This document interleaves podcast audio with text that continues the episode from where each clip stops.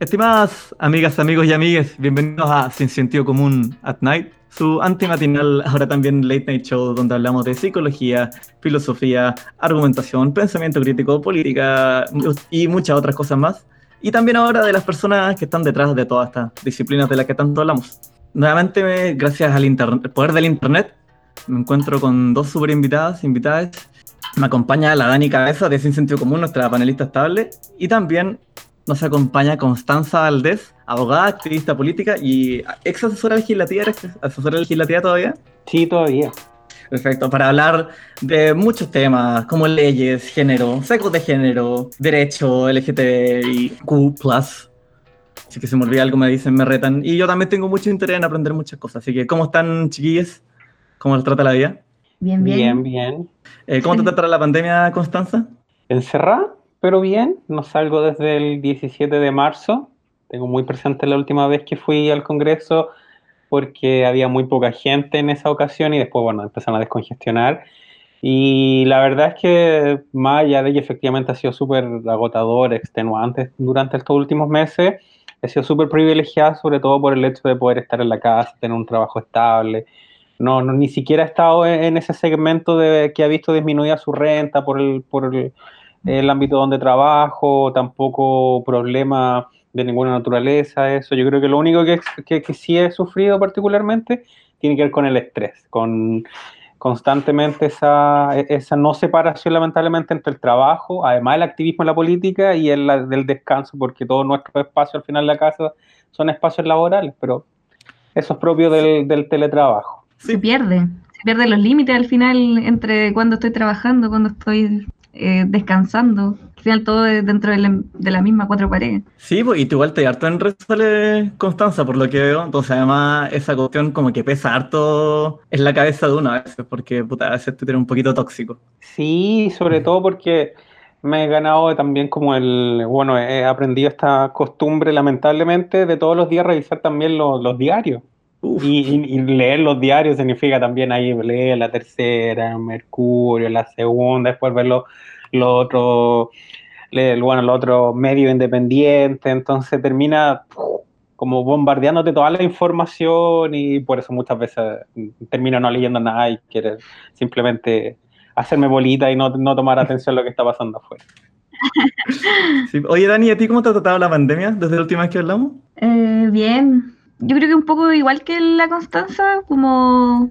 encerrada, yo igual pierdo un poco el límite entre lo que es trabajo, lo que estoy descansando, porque al final paso en esta silla y en este computador como el 90% de mi día. Pero afortunada, tengo salud, tengo pega, así que vamos bien. vamos bien por ahora. Como, el, dicho del Chris, como hasta aquí vamos bien, dijo el en la puerta al horno. Claro. Oye, uno de los temas más importantes que yo creo que, o que me interesa a mí mucho más conocer, es saber más sobre Abofem, agrupación de la que Constanza es codirectora. Y te quería preguntar, o te quería pedir que nos pudieras contar un poquito más qué es Abofem, cuándo nace, a qué se dedican y cuáles son sus temas. Abofem nació eh, particularmente eh, durante el año 2018, la fecha exacta. No la conozco porque yo no me encontraba en ese momento, y nació como una organización, principalmente eh, lo que sale en una entrevista de las principales chiquillas que estuvieron ahí, como una organización de abogadas feministas que se conocieron durante la, carrera de Derecho, particularmente en Derecho Chile, si no me equivoco, y empezaron a generar vínculos, y su interés principal era tener una organización de abogadas feministas que tuviera como objeto la asesoría legislativa, con bueno, la asesoría judicial también con una perspectiva de género, y también el trabajo en las distintas áreas del derecho con una perspectiva de género. ¿Eso qué significa? No solamente lo típico que se relaciona generalmente eh, el área del derecho y el feminismo jurídico, que generalmente se asocia a la discriminación, hacia la, violencia, sino también a otras áreas que efectivamente tienen una, una, una perspectiva de género, como es el ámbito del derecho al trabajo, por ejemplo, como es el ámbito incluso del derecho regulatorio, el tema de la publicidad, incluso el derecho privado, pensando también en los contratos y en temas que pueden sonar muy fome, muchas veces también existe una perspectiva de género. Entonces, en ese sentido, Abofem se empezó a organizar no solamente en ciertas, en ciertas comisiones temáticas, sino también en comisiones eh, ejecutivas, por así decirlo, que tienen mucho que ver con la ejecución y también la práctica del área del derecho, pensando en las asesorías que se dan también en el ámbito donde yo soy codirectora, que es la comisión donde hace incidencia legislativa particularmente, y el resto de las comisiones que son temáticas, lo que hacen principalmente es trabajar esta área y transformarlo en insumos para ver de qué manera se puede transformar en un aporte, ya sea una discusión legislativa o simplemente una discusión política que se está dando en, el momento.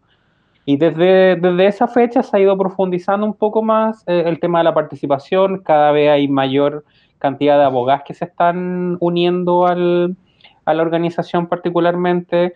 Eh, también se están creando nuevas áreas también, particularmente una de las últimas que, fue que son los regionales, Ahora no solamente están estas comisiones, sino también los regionales, entonces eso ayuda mucho, particularmente en las vulneraciones de los derechos humanos que suceden, por ejemplo, en, el sur y que no podemos hacer nada porque generalmente existe esta centralización de la región metropolitana, la de Valparaíso. Entonces, bajo esa misma lógica se ha ido eh, en esa línea y pensando también que uno de los grandes problemas del gremio particularmente es que es una profesión bastante machista. Incluso las pocas mujeres que están particular, bueno, la, hay un gran número de mujeres, en verdad, pero las pocas mujeres que eh, trabajan específicamente o de manera visible en el ámbito como algo más feminista del derecho, la verdad es que incluso bajo esa lógica, muchas de las posturas, de hecho, de las vivencias también tiene mucho que ver con eh, un sesgo también de un gremio muy de clase alta. Todavía sigue siendo en la gran parte de los estudios jurídicos. Eh, hay un sesgo muy grande en, el ámbito de la abogada, como esta abogada que tiene que ser seria, a la vez sexy también, inteligente y de alguna manera como para el goce y disfrute de alguna forma de sus compañeros eh, abogados también, pero también para el posible cliente que por regla general es un hombre o un empresario. Y bajo esa lógica eh, las, personas que nos desenvolvemos en un ámbito más activista y cosas así, generalmente no somos tan bien ponderadas por el hecho de que piensan que no es, o incluso mujeres feministas que ejercen el derecho, que por el hecho de estar en esta área se pierde seriedad. Y ahí ha habido también un choque cultural súper fuerte en torno a abogadas que son mucho más antiguas, que de hecho no se denominan abogadas, se dicen abogado porque en el título de la Corte Suprema dice abogado o en el título de licenciatura dice licenciado en ciencias jurídicas en vez de licenciada. Entonces, bajo esa misma lógica hay un, choque cultural que se ha ido dando particularmente y yo creo que ha ayudado bastante a, ver eso. Ahora, eso no quita efectivamente que dentro de la misma organización exista también muchas veces una pugna respecto a lo mismo, porque los sesgos en las profesiones y en los lugares donde eh, todas trabajamos son muy diversos y eso hace también ver que venimos de, espacios completamente distintos y de qué manera eso también vamos complementando. Pero ya para ir terminando la, exposición sobre lo que trata, eh, principalmente la asesoría a casos en particulares se trabaja también con una red externa que son de abogadas feministas que cobran eh, precios, por así decirlo, eh, sororos por alguna manera, que trabajan temáticas de género y pensando en muchas mujeres que no pueden pagar completamente los honorarios de un abogado o abogada que pudiera ser muy caro o cara. Y además de eso, lo que tiene que ver con incidencia legislativa a través de la propuesta de indicación, exposición en el Congreso, monitoreo en tema de violación a los derechos humanos, ayuda también en el, ámbito de las protestas y cosas así. Entonces, muy en esa línea entre lo jurídico, entre lo político y entre lo social, como mezclando esos tres ámbitos eh, que históricamente hemos visto que siempre ha faltado la patita desde lo jurídico y lo social, porque en general y lo político siempre se, se piensa que el derecho es exclusivamente algo imparcial. Y la verdad es que está muy vinculado con la política. ¿eh? El derecho es político. Y una pregunta para la gente que quizá no proviene de la academia, que no conoce o que quizás se acerca incluso desde el prejuicio. ¿Qué es en concreto esta perspectiva de género? Miren, la perspectiva de género básicamente es un prisma. Es como si yo tuviera, por ejemplo, en este momento los lentes, me los sacara y yo estoy viendo una realidad completamente distinta que tiene algunos sesgos, algunos prejuicios, y yo me colocara estos lentes y empezar a ver la realidad de una manera completamente distinta con un sesgo, con, en este caso con una perspectiva de género, que aplicándola me va a ayudar a, a, entender y a, también a entender el contexto respecto a cómo una situación en particular, como en este caso, por ejemplo, el hecho de tener un vaso acá con jugo, pudiera afectarle de una manera determinada hacia, en este caso, el grupo de población las mujeres. Y esa es una perspectiva de género. Y de hecho, así como existe la perspectiva de género, existe también una perspectiva de la diversidad, existe también una perspectiva del mundo de la migración, una perspectiva multicultural, lo que significa que los hechos que creemos que en muchas ocasiones, o las situaciones, las normas jurídicas que pudieran ser completamente imparciales, no lo son completamente por el hecho de que afectan de manera indeterminada o de alguna manera que no prevemos a un grupo en particular que a través de este análisis podemos observar que en muchas ocasiones los prejuicios que existen en estos supuestos hechos y normas imparciales están completamente presentes. Como el hecho del, particularmente lo que vemos en el ámbito, una, una, regla muy general, que es, por ejemplo, el ámbito de los regímenes patrimoniales eh, de la sociedad conyugal en el Código Civil. Históricamente se consideró que si una mujer se casaba en sociedad conyugal quedaba incapaz relativa, que significa que no podía suscribir todos los contratos que quería, a menos que tuviera el consentimiento del marido. Y por mucho tiempo esa regla se vio como, ah, mira, es que es normal, ya estaba esta regla, está el Código Civil desde que lo creó Andrés Bello, ya ningún problema. Y después empezó a pensarse eh, de manera muy eh, rudimentaria, eso sí, porque no se hicieron muchas modificaciones, como, oye, pero las mujeres son, eh, tienen los mismos derechos, pueden votar hace rato, entonces, ¿por qué van a quedar incapaz relativa y diciendo que la incapacidad es algo que en el derecho no se da por regla general? Entonces, cambiémoslo. Y lo empezaron a cambiar. Y desde esa lógica, la perspectiva de género no significa, ah, tratemos a las mujeres de una manera especial. Lo que significa es como, efectivamente, una norma, una aplicación, va a tener eh, una aplicación, valga la redundancia, que no va a ser discriminatoria ni vulneratoria hacia los derechos de las mujeres y que va a permitir que puedan ejercer estos derechos sin discriminación alguna. Y esa misma perspectiva de género la podemos pensar en el ámbito de migración para hacer el parangón de cómo, por ejemplo, una política pública X, que significara todas las personas tienen que ir a sacar, por ejemplo, un número a las 8 de la mañana para obtener sus medicamentos en el centro de salud más cercano, ¿cómo lo podemos aplicar a una, a una, política migratoria pensando en cuántas personas que van a ir a sacar el número realmente van a poder entender lo que está diciendo el funcionario de turno, porque a lo mejor no son personas que hablan español. Y bajo esa misma lógica lo podemos aplicar, una perspectiva multicultural, eh, multinacional podría pensar, bueno, es que debería haber un funcionario que pudiera traducir o que supiera varios idiomas, de, principalmente creole o quizá otro o inglés también, pensando en personas que pudieran querer eh, a también a sacar el número, obtener sus medicamentos y que no van a saber español. Entonces, bajo esa misma lógica, ya para ir finalizando con eso, la perspectiva de género no es tampoco una varita mágica y dijera, oh, vamos a aplicar a todas las cosas de manera especial.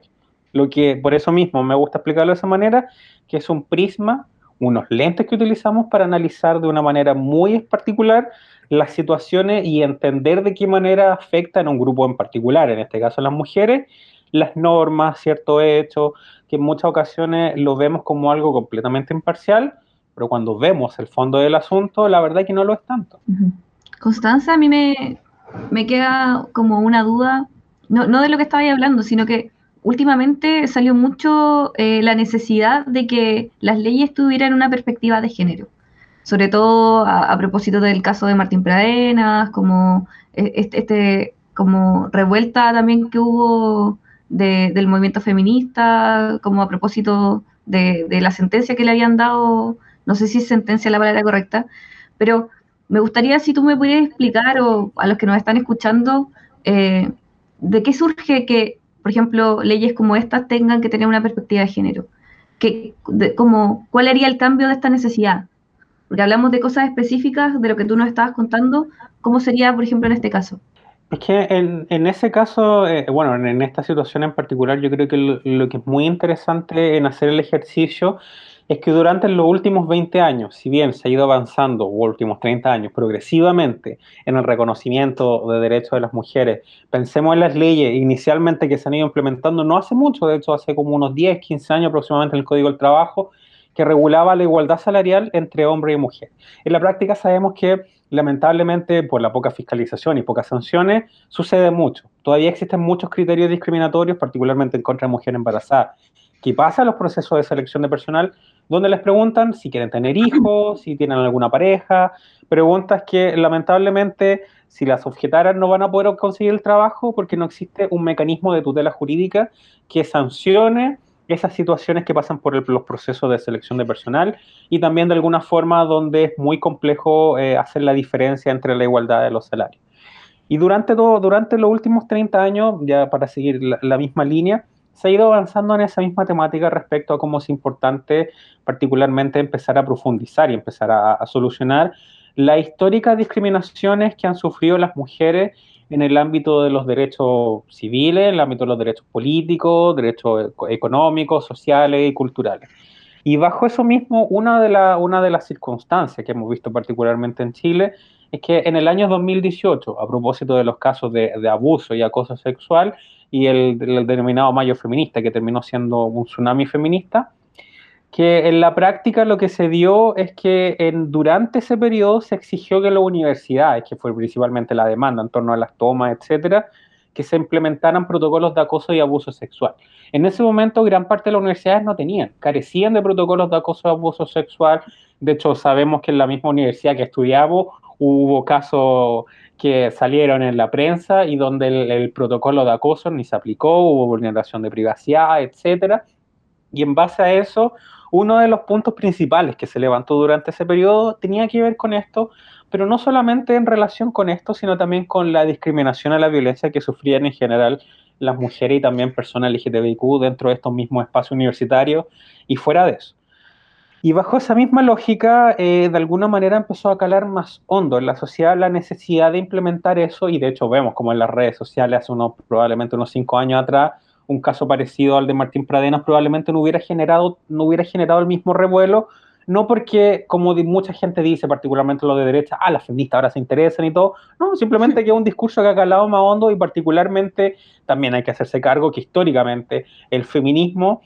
eh, fue una, eh, principalmente una corriente teórica que fue principalmente elaborada por mujeres de clase más alta que tenían estudios y que se empezó a difundir de esa manera. Pero bajo la actualidad, una sociedad bastante desigual, no todas las mujeres iban a tener acceso al mismo discurso, particularmente la misma herramienta, la misma educación, y de alguna manera los movimientos sociales, particularmente la revolución pingüina también que ayudaba a la movilización estudiantil, a pesar de que elitizaba, por supuesto, en el ámbito de las universidades, pero lo que ha hecho también ha sido calar hondo en, en la sociedad y en general transformar este conocimiento, y lo que ha hecho bajo eso mismo es entender eh, también particularmente en la formación de profesionales, que las normas en este caso y en general la, formación de profesionales no es completamente imparcial y tiene una ausencia de una perspectiva de género. Entonces, bajo la misma lógica que estamos hablando de este prisma especial, entonces, pensando en el caso de Martín Pradenas, por ejemplo, bajo la lógica de que la prisión preventiva no es una condena anticipada y bajo la misma lógica que teníamos y que la, prisión preventiva no tiene que aplicarse tampoco, por ejemplo, en este caso pensando en la revuelta popular, donde hubo personas eh, detenidas por manifestarse que terminaron con prisión preventiva, como en algunos casos eh, la justicia, particularmente en este caso en la formalización, los juzgados de garantía terminaban decretando prisión preventiva porque consideran que era un peligro asociado, se podía escapar y toda la naturaleza. Y, como de alguna forma, eh, teniendo en consideración este bien jurídico del orden público como muy eh, supramayor, como supra constitucional, de alguna manera un bien muy importante, y en este caso, bajo la lógica de un imputado, de una persona acusada de cinco delitos de abuso sexual, bajo la misma lógica, que se había dado ahí alguna suerte de que se, se estaba escapando, que estaba acosando a ciertas personas, que de alguna manera también se había tenido en consideración algunos antecedentes que habían borrado algunos elementos de participación en delito, etcétera, que bajo esa misma consideración, entendiendo también el contexto político y social de la familia económica, una familia de clase alta, con muchos recursos, también vínculos políticos, etcétera, como en este caso bajo la misma lógica, donde tenemos toda la posibilidad de pensar, y en esta ocasión eh, de manera correcta, ¿no? En el caso de personas que, por ejemplo, el profesor que, terminó, que rompió un ternoquete y terminó en prisión preventiva, como en este caso, una persona con todos esos elementos no se le dictó prisión preventiva por pensar en su momento que efectivamente no iba a ser un peligro para la sociedad o que no iba a tener o no iba a querer escaparse. Y bajo esa misma lógica podemos ver la, eh, no solamente el tema de que más allá de que la prisión preventiva no es una condena eh, anticipada, como en este caso se ve que por un lado vemos que se toma mayor en consideración el orden público para dictar la prisión preventiva, pero en este caso el bien jurídico que tiene que ver con la indemnidad sexual de las mujeres, ¿cómo no se está tomando en consideración? Y bajo la misma lógica, por lo mismo se empezó a levantar con tanta fuerza, particularmente durante todo esto, cómo es necesaria la perspectiva de género en la administración de la justicia. Si bien es un discurso que se vienen dado hace mucho tiempo, en particular hemos visto cómo en este caso en particular, además, bueno, en su momento en el caso de Návila Rifo también, cómo es súper importante que en la aplicación de las normas jurídicas, en este caso de la investigación, sin pasar, sin pasar eh, por encima de los tratados internacionales y de que la prisión preventiva no es condena anticipada, efectivamente se puede aplicar con perspectiva de género, como en el contexto de un hombre que está vulnerable, que, que, en su momento cometió delitos en contra de las mujeres, que más allá de eso tiene un historial particularmente muy misógino y machista, efectivamente, bajo esa misma perspectiva y pensando en una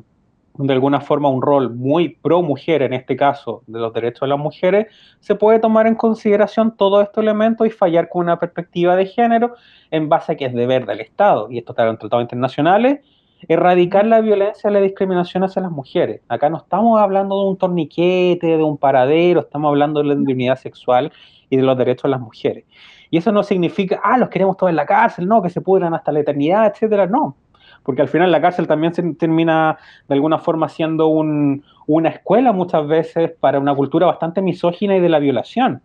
Lo que significa básicamente es que la proporcionalidad tiene que ser, eh, tiene que ser eh, ponderada en el ámbito de, la sanción o de las resoluciones que se vayan a tomar particularmente en esto.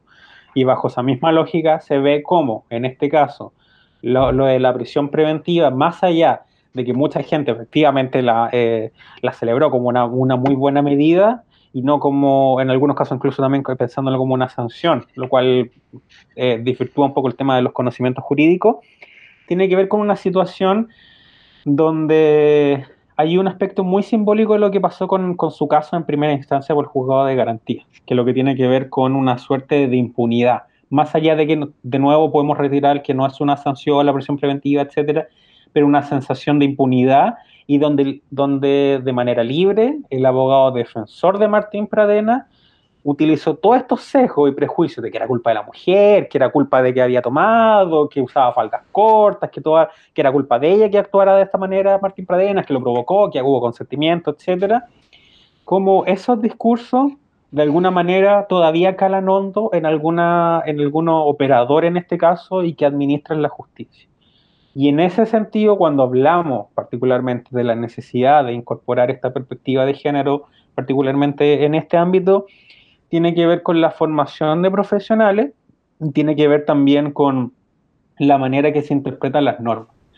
Y eso no significa que vayan a, extender, como pueden decirlo alguna gente, y lo han dicho lamentablemente, que se extiende el chicle para interpretar en base a los derechos de las mujeres. No, simplemente significa cómo esta norma cuyo, tenor literal no es absolutamente claro en esta situación y que tenemos muchas otras normas, particularmente en materia internacional, podemos interpretarla en conjunto para que puedan efectivamente tener un rol garantista en el ámbito de los derechos de las mujeres, pero de igual manera también en un rol garante de, en este caso, como tenemos un sistema penal bastante garantista, en este caso de los imputados. Y bajo esa misma lógica y esa misma perspectiva es lo que llegó la Corte de Apelaciones de Temuco en su momento cuando revocó el arresto domiciliario y decretó prisión preventiva para Martín Pradena, y lo mismo que pasó hoy día en la Corte de Apelaciones de Temuco, que declaró eh, que no daba lugar el sobreseimiento por prescripción de delitos sexuales, porque en su momento el juez de garantía había considerado que había ya pasado el tiempo de la prescripción, que eran cinco años.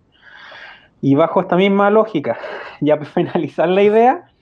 tiene que ver mucho con eh,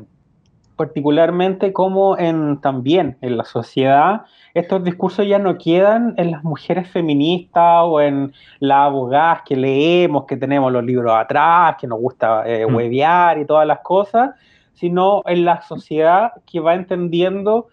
que, y de alguna manera también que se van masificando estos discursos, que eh, la justicia, particularmente una justicia de género, va mucho más allá de estos gremios, de estas esferas completamente elitizadas. Y yo creo que eso ha llegado, y particularmente lo mismo pasó en su momento con el tema de paridad. si bien mucha gente particularmente no estaba y sigue no estando en en la política, era súper importante que el momento del día de mañana, ya sea si no quieren ir a votar y todo, estuviera representada el 50% de la población, en este caso las mujeres, por un tema de reparación histórica y sobre todo por una representatividad, porque el día de mañana una constitución que va a ser lo que supuestamente este pacto social y todas las cosas, eh, nos tiene que representar a todas las personas. Si no estamos representadas, entonces bajo la misma lógica, ¿por qué seguir con lo mismo? Entonces, eh, desde ahí que principalmente durante los últimos 30 años ha ido progresivamente y de alguna manera se ha ido democratizando mucho más lo que tiene que ver con el feminismo y no solamente con los distintos tipos de feminismo que sacamos de los libros, sino también como el feminismo también muy popular, mucho más democrático, que no solamente se queda en las aulas de la universidad. A mí también me pasa mucho con, un poco lo que, lo que está pasando en las últimas semanas, es que esta necesidad de, de una legislación con perspectiva de género también hace de que, por ejemplo, cuando pasan este tipo de cosas, como lo que pasó con Martín Praenas, cuando lo dejaron con eh, cuarentena obligatoria, pongámosle, porque es lo que lo dejaron la primera vez para todos nosotros, queda esa sensación como de, no tener un respaldo, porque muchas veces, sobre todo personas que han sido abusadas, que han tenido alguna vulneración como desde esa perspectiva, eh, pierden el interés en denunciar porque al final como que queda esa sensación de que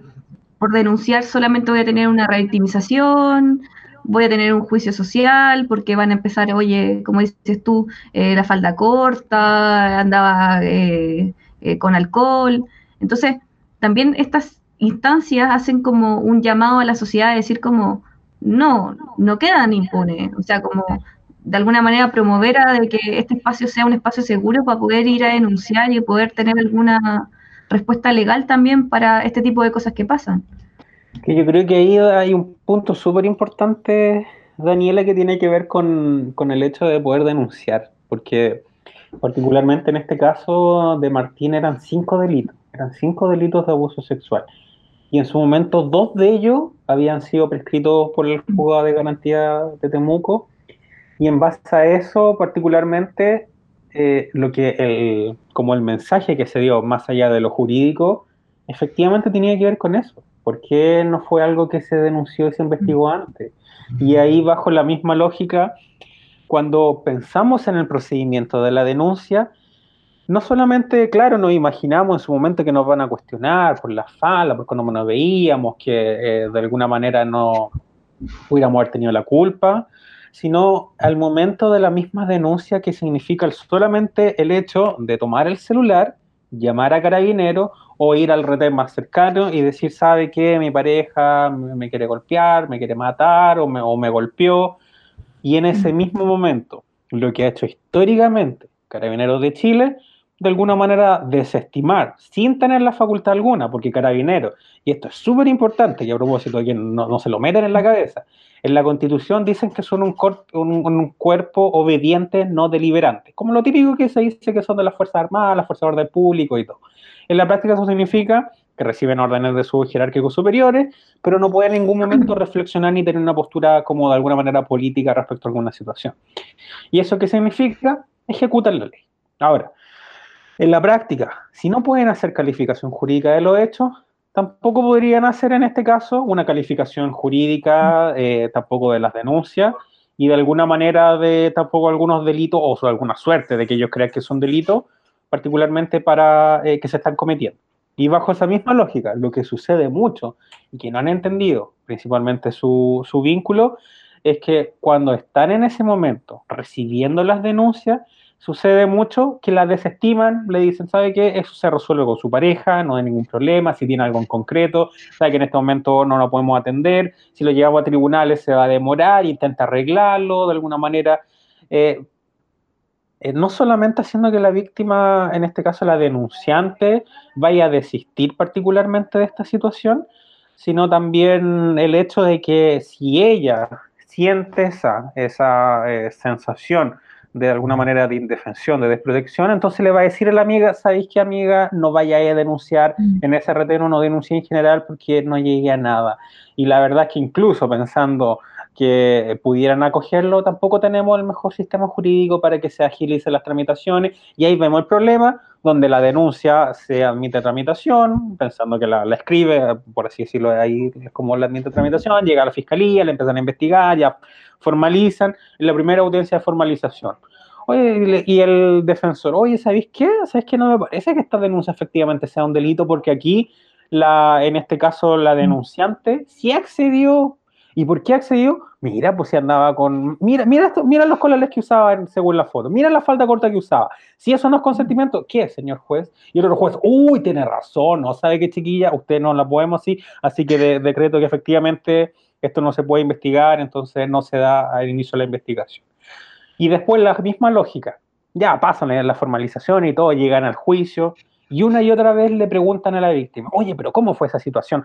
De hecho, en algunos casos, y esto lamentablemente lo han dicho víctimas, le han preguntado cómo tenía los genitales el agresor, de alguna manera metiéndose en eso, si había disfrutado de alguna manera, porque si disfrutó en algún momento, sintió un poco de placer, entonces no es delito, en ningún momento hay ninguna violación o un abuso sexual. Entonces, bajo esa misma lógica, si ya está en el inconsciente colectivo, ¿qué ganas van a dar efectivamente de denunciar si tenemos un panorama bastante complejo? Y es ahí donde radica, más allá de que es necesaria una, eh, reforma completa al, sistema legal en ámbito de denuncia y tratamiento jurídico de los delitos, más allá de que siempre tienen estos manuales de perspectiva, al final los, fiscales pueden agarrar pueden, a ver, no tengo, tengo un, no tengo un libro, pero tengo una tabla. Por ejemplo, pueden agarrar el libro y dicen, ¡ay, qué bonito! Me lo estoy hojeando acá, 500 páginas de cómo aplicar la perspectiva de género. Me da lata, no lo voy a hacer y lo dejo al lado. Entonces, ¿qué pasa con eso? Históricamente, en las instituciones, el Poder Judicial tiene una Secretaría de Igualdad de Género espectacular, etcétera, pero le entrega a los jueces manuales de como de buena convivencia, de buenas prácticas y todo. Si, si, si nos enfocamos exclusivamente en buenas prácticas, al final estamos pensando que lo van a querer hacer por gusto. Y en la práctica sabemos que no es así. Entonces, por, eso mismo es súper importante que se, no solamente se reforme el, sistema, el, el ámbito de, de la recepción de denuncia, el tratamiento jurídico de los delitos, sino también la formación misma de los profesionales, porque en la academia judicial, en el ámbito también de los fiscales, es súper necesario, es importante que tengan una perspectiva de género. Y eh, si algo nos han demostrado que la perspectiva de género es necesaria, es cómo ha actuado particularmente la Fiscalía de Temuco en, la defensa y en la formalización de los, de, de los delitos en el caso de Martín Pradena porque lo que han hecho en dos ocasiones la Corte de Apelaciones de Temuco, además del juez también,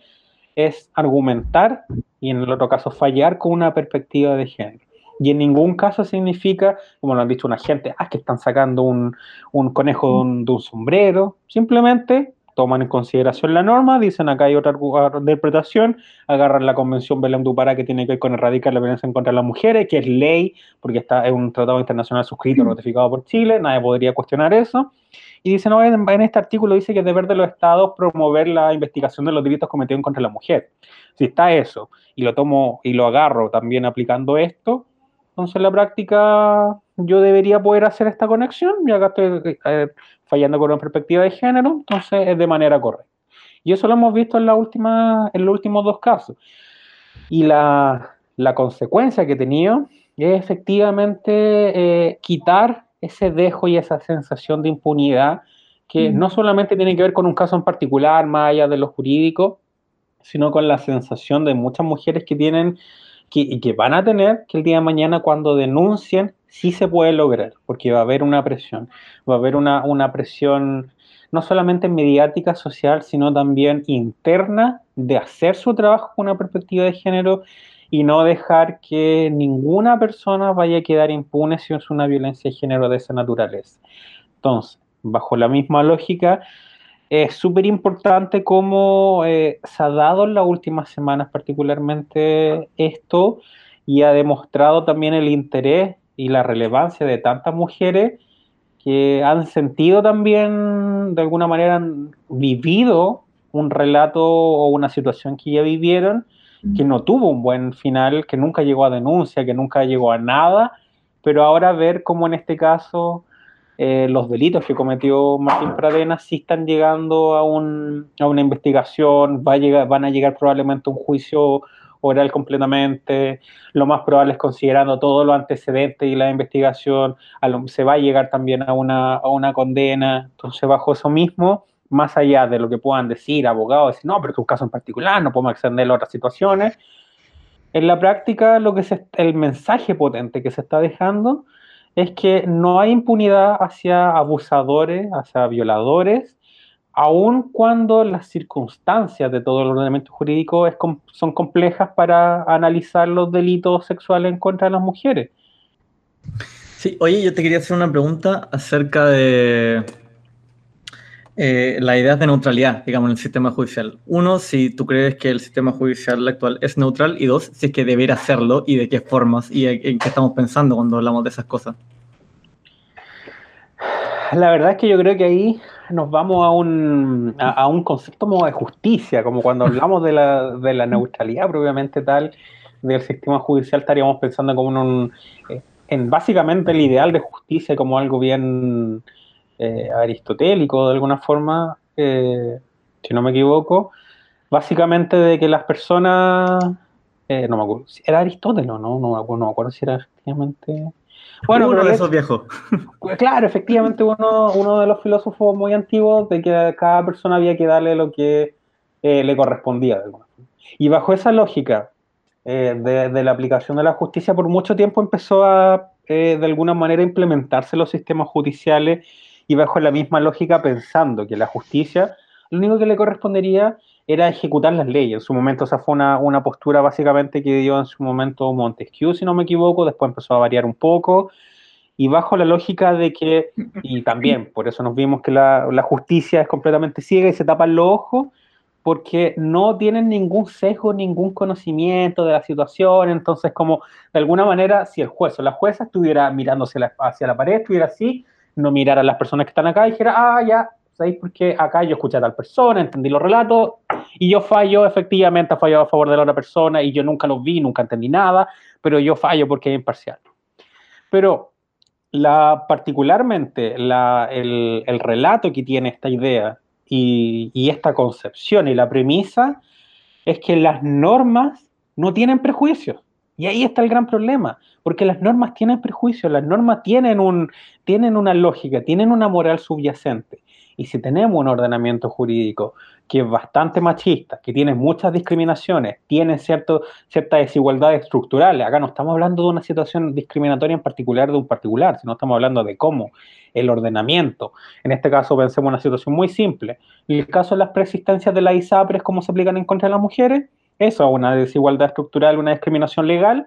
cómo en este caso una discriminación legal va a impactar directamente en cómo se administra la justicia. Y cuando hablamos de administrar la justicia, no solamente estamos pensando, en condenas penales, sino también en condenas civiles o en incluso en interpretación de derechos fundamentales, como sucede en nuestro caso, en el tema del recurso de protección y las garantías constitucionales.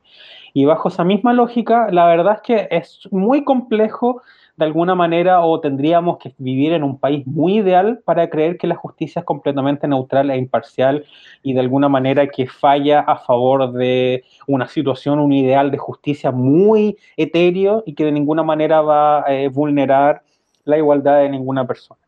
¿Y por qué? Y pensalmente lo, analizamos en Chile el sistema judicial chileno históricamente, y hay una frase que eh, puede sonar como muy cliché, pero es la verdad, que en Chile se encarcela a la pobreza. ¿Y por qué? Porque en la práctica no toda la gente, a pesar de que hay un sistema hace, muy, hace un tiempo atrás, está este sistema de la Defensoría eh, Penal Pública, en general hay derecho a la defensa, etcétera, pero en la práctica eh, lo que sucede mucho, bajo los mismos prejuicios y los sesgos de los jueces, es que terminan fallando de alguna manera con una perspectiva muy pensando que el criminal, de alguna forma, quien robó estos CD o que robó este celular, es una pena de cárcel muy distinta a la pena de cárcel, a pesar de que por delito obviamente diferenciado, va a merecer el empresario que tributariamente huyó algunas leyes, el servicio de impuesto interno eh, en su momento lo, lo derivó a fiscalía y toda la situación, pero de alguna manera esta persona termina con clases de ética o con, una, o con firmas mensuales, en cambio la otra persona efectivamente con pena eh, privativa de libertad efectiva, ni siquiera con firma. Y bajo esa misma lógica, em, Lo mismo sucede en el ámbito de derechos de las mujeres, como violación o abuso terminan en nada, pero en otro caso pegarle un torniquete o pegarle un sticker a, una, a un paradero va a significar una pena o una multa mucho mayor que en el otro caso de ese delito, porque eh, el interés o de alguna forma el aparataje judicial se concretó, o investigativo se concretó de alguna manera más en el otro caso que en este porque no había interés. Lo mismo que sucede, por ejemplo, y sucedió por su momento, con el caso de Nicole Saavedra, que pasaron muchos años hasta que se investigara si pudiera llegar a la formalización de una persona que incluso ya estaba en la cárcel por la comisión de un delito eh, muy similar, porque no hubo interés en investigar ni en llegar al fondo del asunto de un delito en contra de una lesbiana, una mujer lesbiana, y en Quillota, en un lugar muy transfóbico, LGTBI-fóbico, donde particularmente eh, está en el interior de la quinta región. Entonces, bajo esa misma lógica, pensar en la neutralidad de, la justicia en estos tiempos es bastante complejo considerando que el, mismo sistema, el Estado subsidiario, podemos ver muchas de las razones, hay una desigualdad económica, social, estructural, de género, de migración hacia personas discapacitadas, eh, hacia personas LGTBIQ en general, todo lo que no sea eh, de alguna manera clase alta heterosexual con alta plata, principalmente todo lo que no sea eso, entonces eh, hay una discriminación hacia eso. Y pensamos, ¿cómo podría ser una administración de la justicia efectivamente que no tuviera estos sesgos?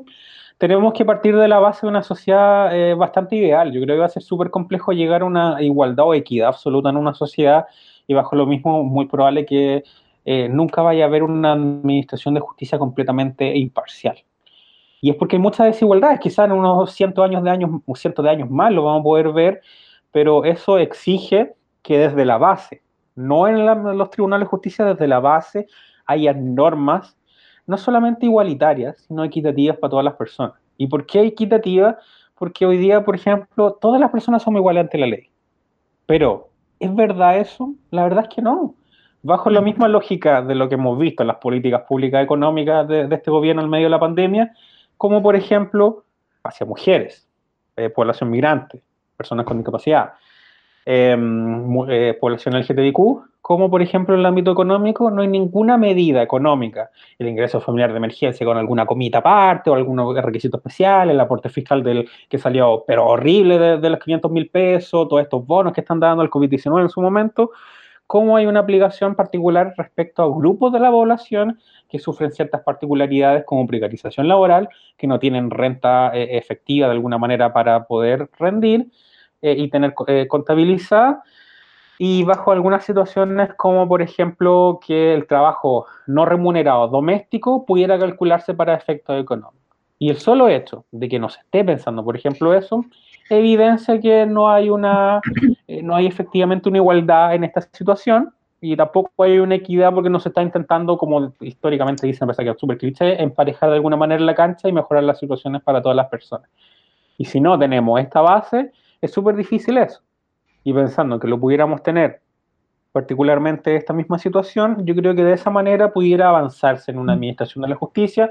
donde tomara en consideración estos prejuicios que en algún momento existieron, todas estas situaciones que ya se radicaron, para poder de alguna manera utilizar un criterio muy similar en todos los tratamientos de distintos ámbitos y que evitara que hubieran prejuicios en torno a lo económico, lo social, de género. Pero de nuevo, el gran problema de esto es que quienes lo administra no es un papel, no es un robot, es una persona. Y las mm. personas todas las personas piensan distinto. Y si piensan distinto, pueden tener prejuicios, pueden tener sesgos. Más allá de lo que le diga la norma, van a encontrar un camino. Y ahí es donde yo creo que tenemos el problema para hablar de, un, como, de una justicia bastante neutral. De alguna manera siempre va a estar inclinada un poco la balanza. Pero a los abogados les gusta creerse el, cuento de, de, la, de la justicia tapada el ojo. Pero la verdad es que nos mira a todos y nos ve particularmente. Si les caímos mal o tienen un prejuicio, a mí me pasa un poco con, tú mencionabas el caso de Nicole, como que yo siento que también hay una respuesta muy presionada como por la gente, es como cuando el caso se hace emblemático, cuando el caso eh, hay una seguidilla de gente como tratando de, impulsar que se haga justicia, ahí recién se toman, como que, como dices tú, la justicia no es para todos igual, y solamente como que de alguna manera se reacciona frente a estos casos en donde ya la gente está molestando mucho y es como ya nos vamos a hacer cargo. E, esa es más o menos como la sensación que me queda a mí. Es que efectivamente ahí hay un tema súper importante. De hecho,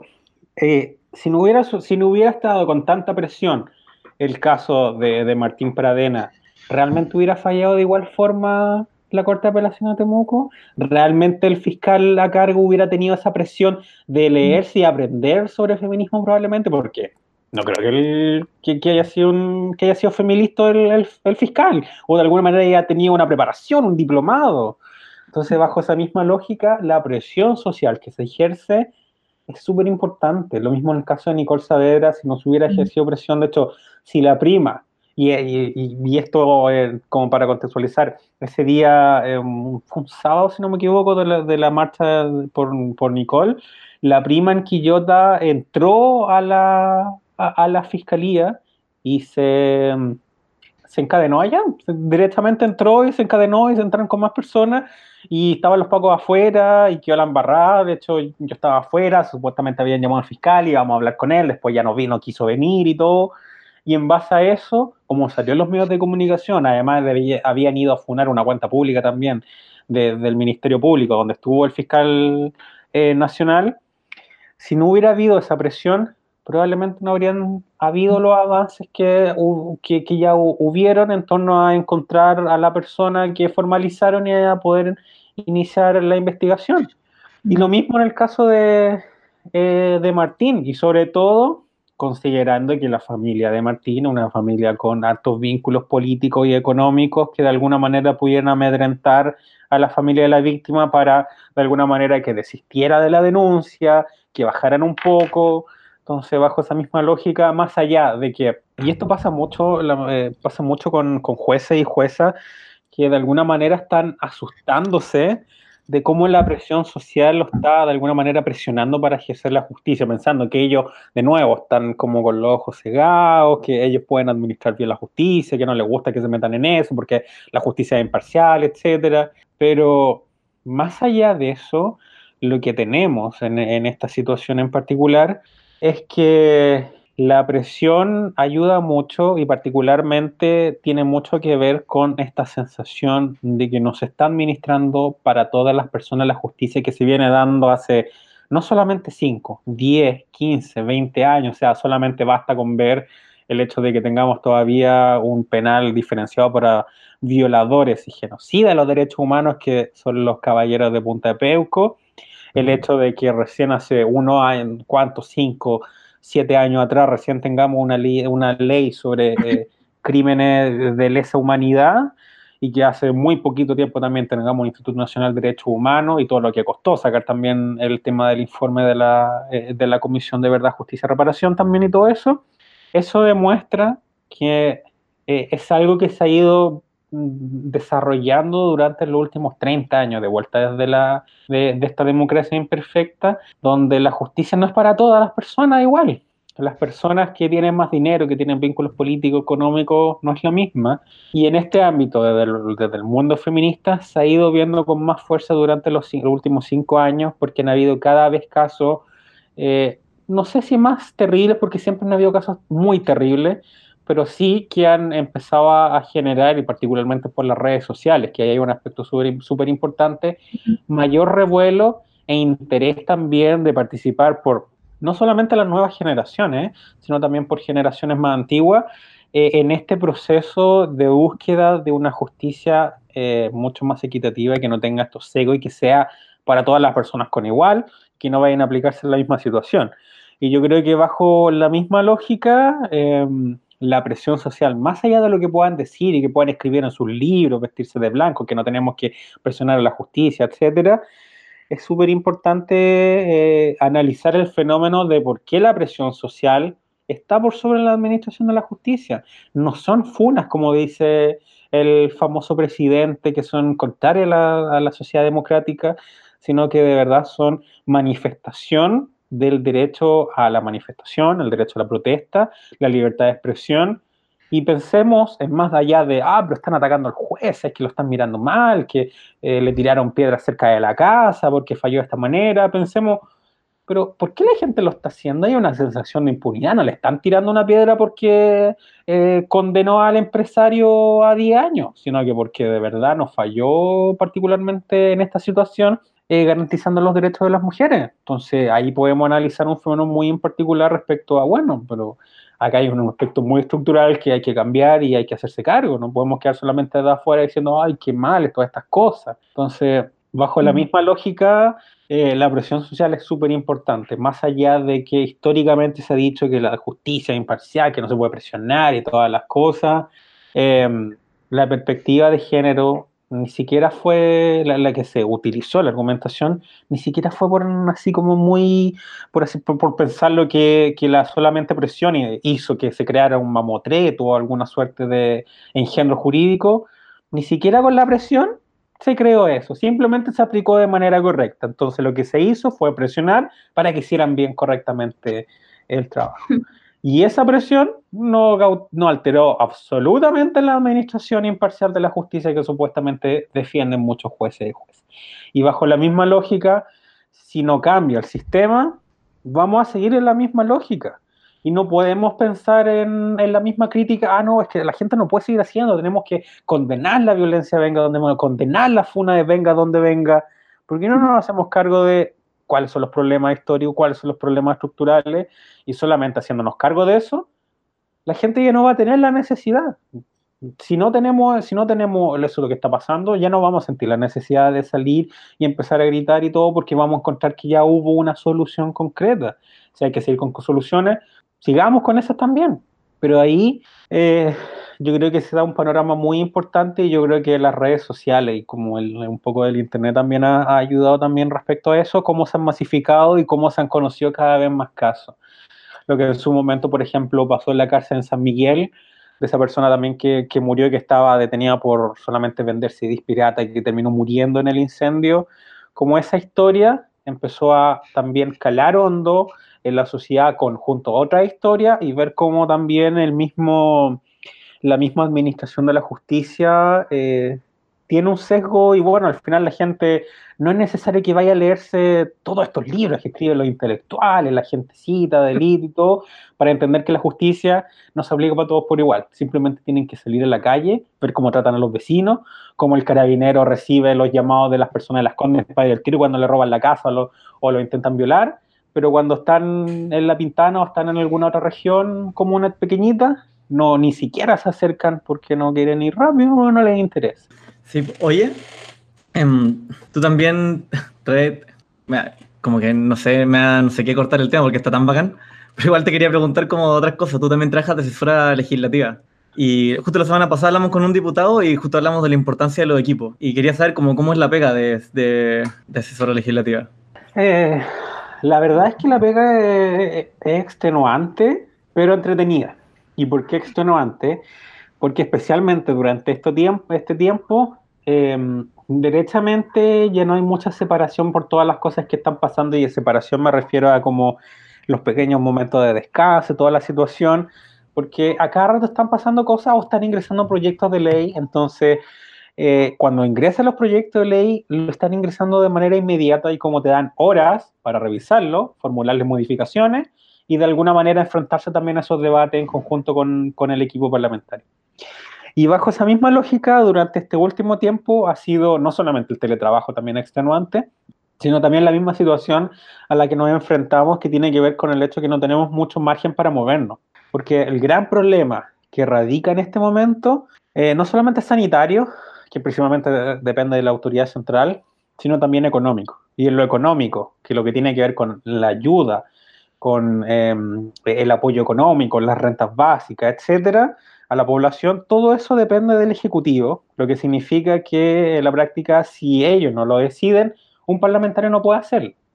La gran excepción eh, lo constituye esta reforma constitucional para retirar el 10% de los fondos previsionales, porque se utilizó la fórmula de la reforma constitucional y la Constitución dice que solamente serán de iniciativa exclusiva las leyes, pero no las reformas constitucionales, entonces bajo ese, esa interpretación se pudo lograr esto y por eso tenemos ahora en este momento todas las solicitudes que estamos haciendo para que no, no, nos den el 10%, pero en su momento eh, no se podían colocar leyes de esa naturaleza. Y bajo la misma lógica, si queremos aumentar, por ejemplo, en su momento lo que se intentó, el ingreso familiar de emergencia,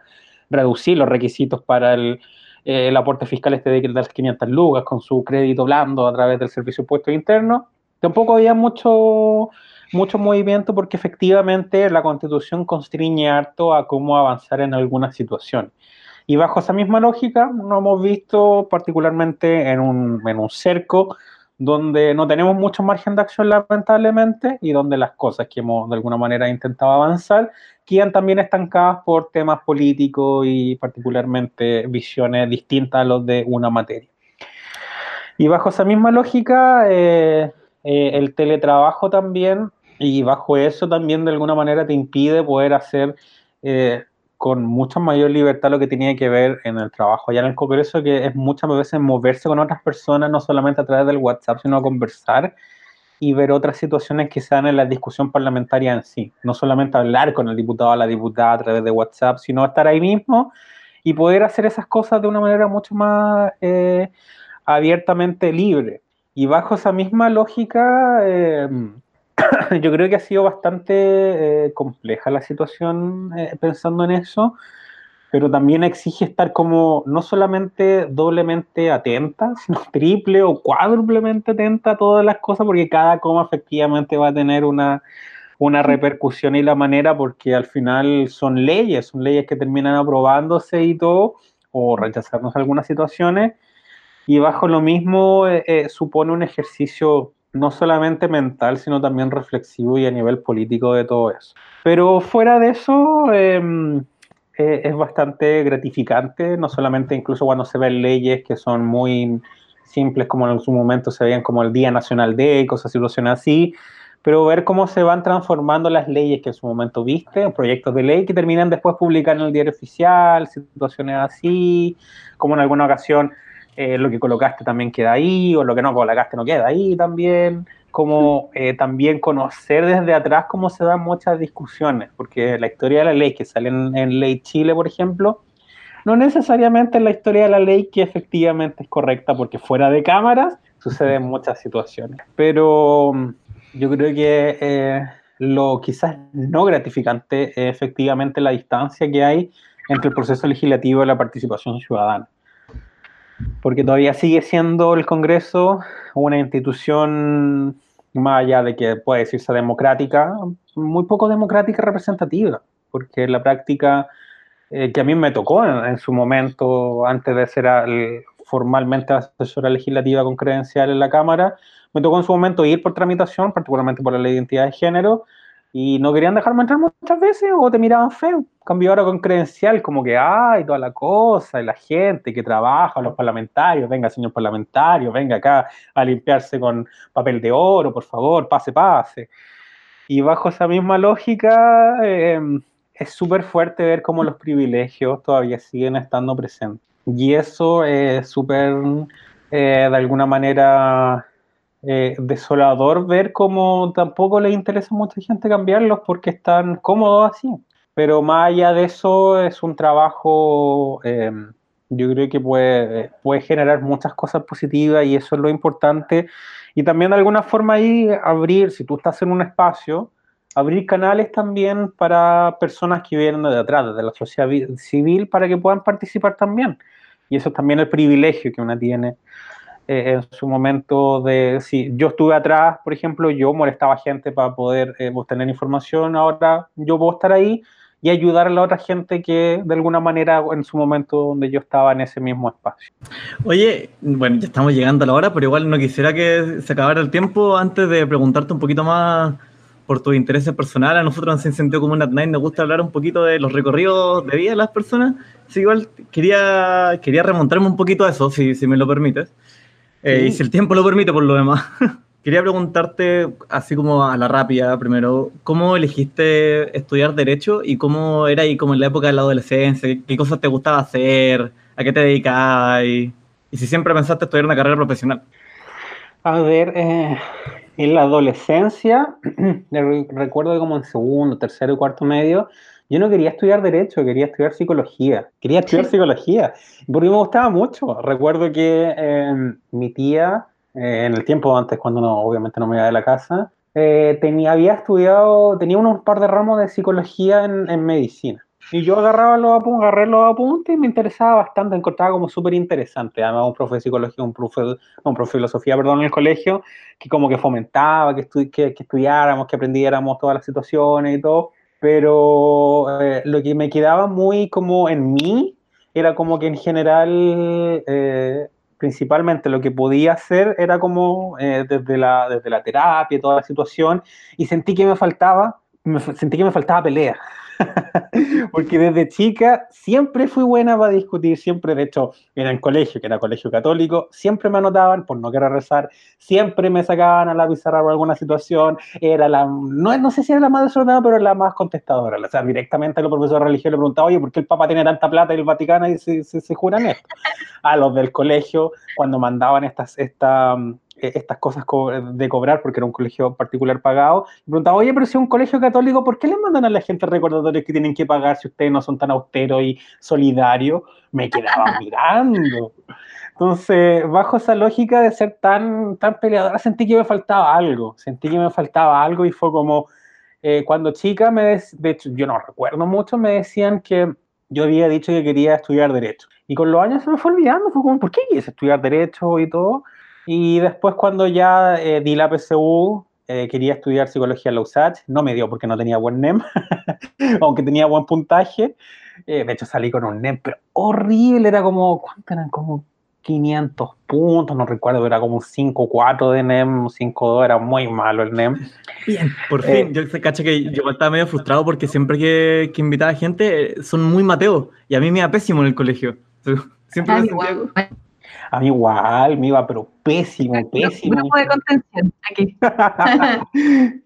es que el colegio es, el colegio es un panóptico, es un colegio es, es, una, es un lugar donde te encierran, tenés que aprender, encima el, el, uniforme. yo fui, una de las cosas más felices de mi vida es cuando salí de cuarto medio, no me hice polerón, no salí en anuario y les dije fuera y chao a toda la gente. Fue uno de los días más felices de mi vida. En la universidad no lo pasé tan terrible, pero fue, tampoco fue tan, tan, tan simpático. Y bueno, como no quise después estudiar psicología, por eso fue como ya estudiamos Derecho. Y de hecho en Derecho tuve un, eh, metí un CFG de Psicología de, de carrera, eh, a pesar de que podía haber sido difícil, me metí nomás y... ¿Cómo? En nuestra facultad. Sí, era psicología, historia o introducción a la psicología o historia de la psicología con la Pía Uribe. Ah, la Pía, la conocemos, la conocemos. Es súper simpática, era súper buena profe y aprendí harto. Y era muy interesante poder tener, tener, tener, no era tanta la carga de leer como en derecho, pero no era tampoco como un CFG, entonces era súper entretenido. Y de hecho, eh, yo iba a la fotocopia y sacaba apuntes de otros ramos también para aprender y todo así de ñoña, me gastaba la plata en esa eh, y durante, bueno, durante la carrera nunca fui buena para responder los profes, nunca fui peleadora en muchas cosas, bueno, algunas sí, en otras no, eh, yo creo que eso empezó a darse después de que después de que transicioné, particularmente por todas las peleas, por todas las cosas, pero eh, durante la carrera la verdad es que digamos que pasaba como más piola, por así decirlo, porque como que ya durante ese tiempo una ya cachaba para dónde iba la micro, pero era bastante compleja la, la situación. Mm. Entonces, principalmente prefería alejarme, porque en general el grupo como de amistades, en general eran como por alguna lógica de, de, lo que se espera, eran generalmente como puro hombre, además me gustaba jugar a la pelota y todas las cosas, entonces, bajo esa misma lógica, nunca me sentí cómoda durante, dentro de todo su espacio. Entonces era como ya para jugar a la pelota, conversar un rato, pero no era la que iba a los carretes, a pesar de que vivía en República, nunca iba a los bares, prefería irme para la casa, leer, ver algo. Y no era que fuera matea tampoco, si tampoco me iba también a la universidad. Pero pero me gustaba, particularmente me gustaba aprender de otras cosas, siempre he sido mala para las pruebas y cosas así, porque me cargué que de alguna manera me digan, ya, ¿qué es lo que sabe de toda esta cosa? Prefiero aprender libremente, como súper, así como, eh, más como, eh, en ese sentido, más libre. Y yo creo que después ya de, de, de salir de la carrera, decidir el tema de la transición y todo, irme de la casa, como que ahí se volvió como ese, esas, como ese choque más como más de discutir y cosas así. Y, y también alejarse un poco de, de, en su momento, claro, del, del, núcleo familiar, volverse más independiente, ver la vida de otra manera, igual había tenido bastante privilegio por estudiar la carrera, terminarla, más allá de que todavía sigo endeudada con el señor Ricardo Lago y todas otras cosas, pero, pero de esa forma eh, eh, me fui dando cuenta con los años, particularmente para responder la respuesta que me daba un poquito de vuelta, eh, de que estudiar derecho fue la mejor decisión porque una de las cosas que pasa mucho dentro del ámbito del activismo y de la política es que siempre eh, quienes manejan el conocimiento históricamente han sido en su mayoría hombres heterosexuales y la, la élite. Y las mujeres en general y parte de la diversidad no. Entonces era como bastante entretenido y sigue siendo bastante entretenido como una mujer trans que todavía siguen mirando así como, ah, te siguen mirando así como, ah, no sabes tanto y cosas así. Como es entretenido eh, aprender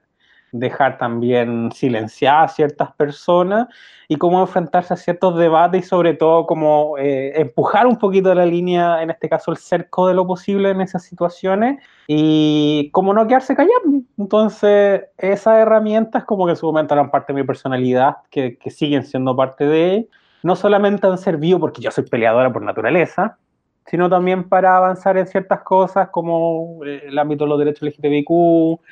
en el ámbito de derechos de las mujeres, también en otras situaciones donde ser peleadora ayuda mucho. Entonces, bajo esa misma lógica, ha sido bastante gratificante haber podido estudiarlo, terminarlo, ejercer en este ámbito. Y la verdad es que tampoco me imagino eh, trabajando en un estudio ni cosas así, porque eh, como que mi, mi, mi misma estructura es como muy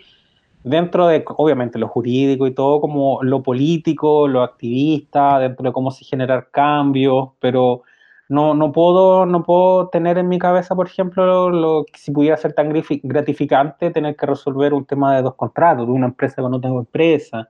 a menos que pudiera ser un tema de vulneración de derechos fundamentales que pudiera ser más entretenido, pero la verdad es que bajo esa misma lógica... Eh, eso es como lo que principalmente me llevó en su momento, que era, tenía que ver con esto como un poco de, la justicia y cosas así, como muy etéreo, que en la práctica se ha terminado concretizando mucho más,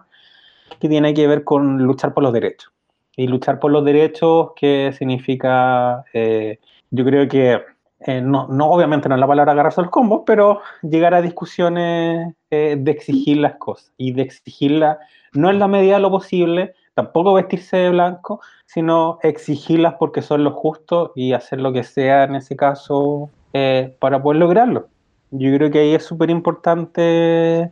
eh, lo que uno aprende también en el ámbito del derecho y cómo lo puede ir eh, implementando en eso. Qué bacán, igual, perdón, Constanza, que yo siento que como que de, cierta forma también marcas un precedente como para muchas personas que de alguna manera yo creo que te ven, o yo misma, como que te escucho tan fuerte, tan empoderada, que digo como, oh, qué bacán que exista gente así, donde también se toman ciertas determinaciones, ¿cachai? Haciendo una representación política, legal, ¿cachai? De, mucha gente que sobre todo mucho tiempo no ha tenido como la voz necesaria. Así que eh, más que no, es una pregunta, es un halago, es una suscripción a Fast Club actual. Estamos en el momento del agradecimiento ahora, yo creo ya. De hecho, yo también te quería agradecer, Constanza, por venir a estar con nosotros y también a ti, Dani, por hacerte el tiempo de estar con nosotros, ayudarme a llevar la entrevista igual. Yo em, estoy más que feliz. Yo, de verdad, sí, me quedaría aquí conversando dos horas más. Bueno, tuve que grabar un capítulo la otra semana, así que ahí el contacto está hecho. Sí. Oye, em, también antes de terminar, nuestra tradición es dejarle un pequeño espacio a nuestros invitados para que puedan decir algo, mandar un saludo, cruzada personal, lo que sea. Así que en este momento el espacio es tuyo. Eh, a ver, partamos por los saludos. Quiero mandarle un saludo a. No, obviamente no, no, no, no, creo que me escuche, pero me va a escuchar de lejos. Quiero saludo, un saludo a, a mi pareja. tampoco creo que me vaya a escuchar, pero igual en algún momento quizás la mamá de mi pareja, que es mi suegra. Eh, a mi papá, a pesar de que eh, por mucho tiempo estuvimos eh, distanciados, de hecho no lo veía desde niña y nunca más después como que hubo relación, después de alguna manera retomamos contacto y una que es peleadora, ya estaba como, ah, ya, mira, si no me respetáis, no me respetáis por quién soy, te vaya a la red. Y al final fue todo positivo, entonces, eh, muy bonito todo eso. Vamos a partir un poco con los saludos, que en general casi nunca. Esta es primera vez que doy saludos, así que tiene como un. aprovechando que estamos hablando de lo más personal. Eh, y lo otro, como mensaje, como para la gente, eh, yo creo que eh, bueno, agradezco mucho las palabras tuyas, Daniela y Arturo. Yo no muchas veces y en general intento no pensar en eso porque yo pienso que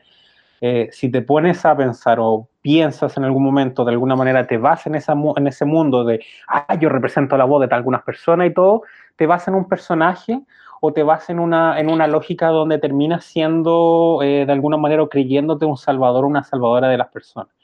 Y la verdad es que la única persona que nos podemos salvar siempre, eh, ah, independientemente que de los unos a los otros, de la una a las otras, eh, muchas veces individualmente, porque muchas veces esa fuerza interna, más allá de que nos dan las personas o nos ayudan, nos dan esos pequeños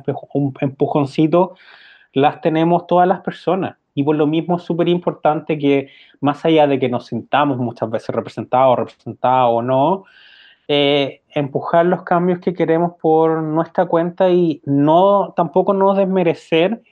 los aportes que personalmente podamos tener. Y eso es que por muy pequeño que puedan decir que están en el espacio, que están en un centro de alumnos, que tienen un pequeño grupo de amigos, todo va sumando y todos los cambios se van logrando de esa manera. Porque, particularmente en torno a lo que se ha dicho mucho por redes sociales, si no hubiera saltado por primera vez un joven, el torniquete, en las evasiones de octubre, ¿habríamos llegado a esto? Probablemente no, porque todo efecto genera una consecuencia y una relación de causalidad en todo esto. Y yo veo a alguien que si lo hace, yo me voy a sentir con la misma capacidad de hacerlo. Y bajo la misma lógica, eh, mi mensajito que me gustaría dejarle a la gente, más allá de que puedan ver que hay muchas personas participando en diferentes espacios, en política y todo, y que sientan representación, que esas mismas personas puedan ser protagonistas de su misma historia. Y esto significa, más allá de que puedan sentirse representadas por esa persona, que puedan participar en su espacio y luchar en esos espacios, más allá de que puedan sentir miedo, nervios, que siempre es normal saber también estratégicamente que no nos vamos a ir a meter tampoco a, ciertos lugares porque tenemos eh, cierto autorresguardo y todo. No nos vamos a meter una, marcha al rechazo, por ejemplo, que nos vayan a pegar y todo con, con ese caballero que anda por ahí pidiendo plata por Twitter. Eh, pero sí en los espacios donde podemos generar los cambios y efectivamente aportando de cada manera, porque si lo que hemos visto durante los últimos, los últimos meses es que las colectas, las rifas, la solidaridad ha ido en aumento porque somos una sociedad que ha ido cada vez en torno al colectivismo y no en individualismo. Y eso también tiene que hacernos ver una manera de cambiar la política. La política ya no es del Mesías, del caudillo de izquierda, de este gran presidente o la gran presidenta salvadora, sino de una red, de una colectividad que va cambiando eso. Entonces, más allá de sentirnos representados y representados, seamos nuestros protagonistas, cambiemos los espacios de todas las formas, empezamos a cambiar, conectémonos más, eh, no es la palabra armémonos de valor, pero sí démonos el empujoncito o recibamos el empujoncito necesario para hacer las cosas que queremos hacer y que la verdad es que más allá de que lo dijo Nicolás Mazú y suena muy panfletero, pero es verdad, o sea, no nada imposible, ninguna wea. Entonces, bajo esa misma lógica, yo creo que es súper importante empezar a correr el cerco de lo posible y todo lo que hagamos, que sea con amor y que sea con convicción, porque si no lo hacemos con amor, terminamos siendo lo que hemos visto en los políticos y porque nadie los quiere, porque no terminan mm. pensando en la gente en el de al lado ni conmoviéndose. Y si no lo hacemos con convicción, terminamos transando lo que sea por solamente por tener unos votos políticos. Entonces yo creo que eso es súper importante en lo que sea que ejercemos, ya sea haciendo clases, trabajando con pacientes, trabajando en una organización junta de vecinos, partido político, etcétera, dirigiendo un país, un ministerio, todo tiene que hacerse eh, de esa manera, porque al final, y esto es como, puede sonar como muy emocional sentimental, pero hemos ido perdiendo durante las últimas décadas particularmente esa humanidad en el ejercicio de la política del activismo. Y es súper importante porque al final lo que ha hecho todo este sistema es de alguna manera eso, transformarnos simplemente en capital económico humano, pero no en personas que tienen derechos laborales, económicos, libertades, etc. Muchas gracias, Dani. Si tú tienes algo más que agregar también. Eh, no, yo nuevamente agradecerte por tu tiempo, por las ganas, por el espacio. Yo creo que es súper esperanzador también escuchar gente, sea,